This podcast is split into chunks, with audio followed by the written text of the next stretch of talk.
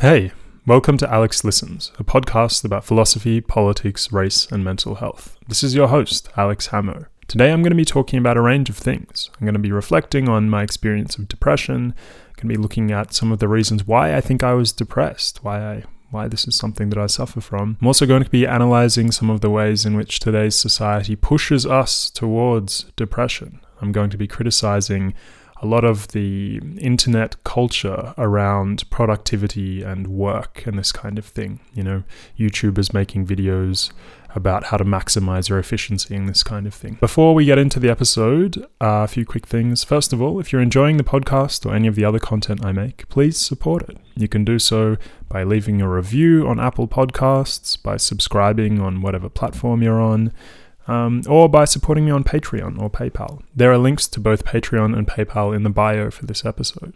Secondly, you should follow me on social media. I'm on Instagram at AlexListens, and I'm on TikTok at AlexListens, and I'm pretty active on both. So if you ever want to get in touch, there's the place to reach me. And finally, if you're listening to this podcast, you can actually watch it. I'll post a video recording of it on YouTube. There'll be a link to my YouTube channel in the bio. Thanks for being here, and enjoy the episode. Why am I depressed? This is a question I've asked myself many times over the years, and I think a lot of the reasons behind my depression are very unclear, very hard to isolate.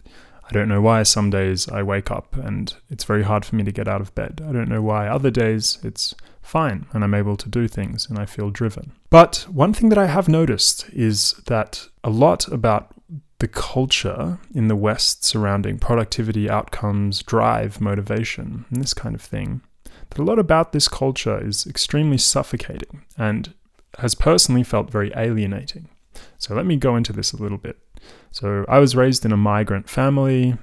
Uh, my family always valued drive and ambition, and naturally I absorbed this and embodied it, and I think I'm a pretty driven and ambitious person. I have a very hard time not doing things. And so a lot of my sense of self is orientated around my capacity to produce. And so being depressed is like the kryptonite of productivity, um, of being able to produce. And so when I am depressed, I find it very hard to be in touch with my reasons for doing things. I find it very hard to put myself in the work that I make. Um, and this is a very upsetting thing because a lot of my identity is tied up with what I what I make. Um, I draw a lot of meaning from the things that I make. And what I've realized is that so much of my identity is tied up with what I produce that I don't think I have a very good sense of who I actually am outside of my projects. And I don't think this is something that we're taught to do in the West. I think that we have this, in fact, I think we're taught to do the opposite thing. We're taught to alienate ourselves and focus on what we're able to make um, and associate who we are with what we're able to make rather than treating the self as something that is independent from you know any kind of product or any kind of outcome or any kind of thing that we are making. And this is quite alarming because presumably it's going to be very important for people to know who they are. But think about how many times you've come to the end of an exam period or you've reached some deadline or something submitted a big assignment at work or at university or whatever, and then you've just felt hollow and empty afterwards. And I think one explanation for this is that we don't know how to spend time that isn't kind of hyper driven and hyper organized and directed towards some particular outcome. We don't know how to be still. We don't know how to be free from distraction. Um, and we go out of our way to avoid distraction. You know, we have social media, um, we have music, we we have all kinds of things that take us out of our bodies. Well, it's very hard to establish a relationship with any of these things in such a way that it brings us back into our bodies and back into who we actually are. And I think this is a huge contributor to my depression because because when I start thinking about this, when I start realizing that for months I have been working hard on various different projects and not kind of examining who I actually am, but you know, that whole time I've been conflating who I am with the work that I'm making, I begin to get quite distressed. And I begin to think that I have lost myself. I have forgotten that I'm actually this thing that is alive. I guess I've lost my sense of self in my work or in my drive or in my ambition. It's almost as if, you know, the more driven I am, the less depressed I am, and the less connection I have with myself. And then when I'm depressed, things slow down, and all of this introspection happens, and I realize that I don't actually know who I am.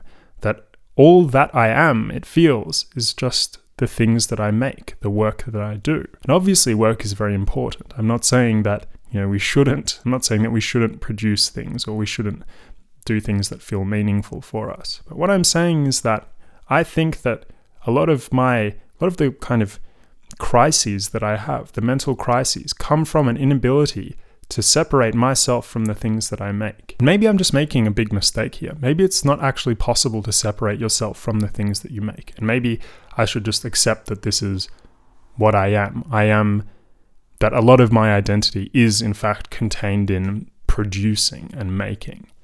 But, you know, I've studied philosophy for a number of years, and there's a lot of philosophers who entertain this idea of a self, a self that exists independent of commitments to making things, or commitments to a university, or commitments to a job. When we have time away from these commitments, when we aren't making things, I feel like most of us fall apart. I, it's almost like I freak out. I ask myself who I am. I try and spend time that isn't just, you know, me distracting myself constantly from myself by going on social media or watching movies or reading or whatever. And whenever I have these, whenever I try and be still, I realize that there isn't much there. Feels like there isn't a remotely coherent sense of self that exists outside of projects and meaning.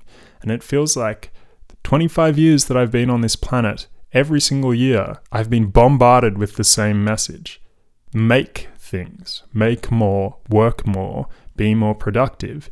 And I've never been shown very clearly how to get in touch with who I actually am, how to use still moments, how to like enjoy not working.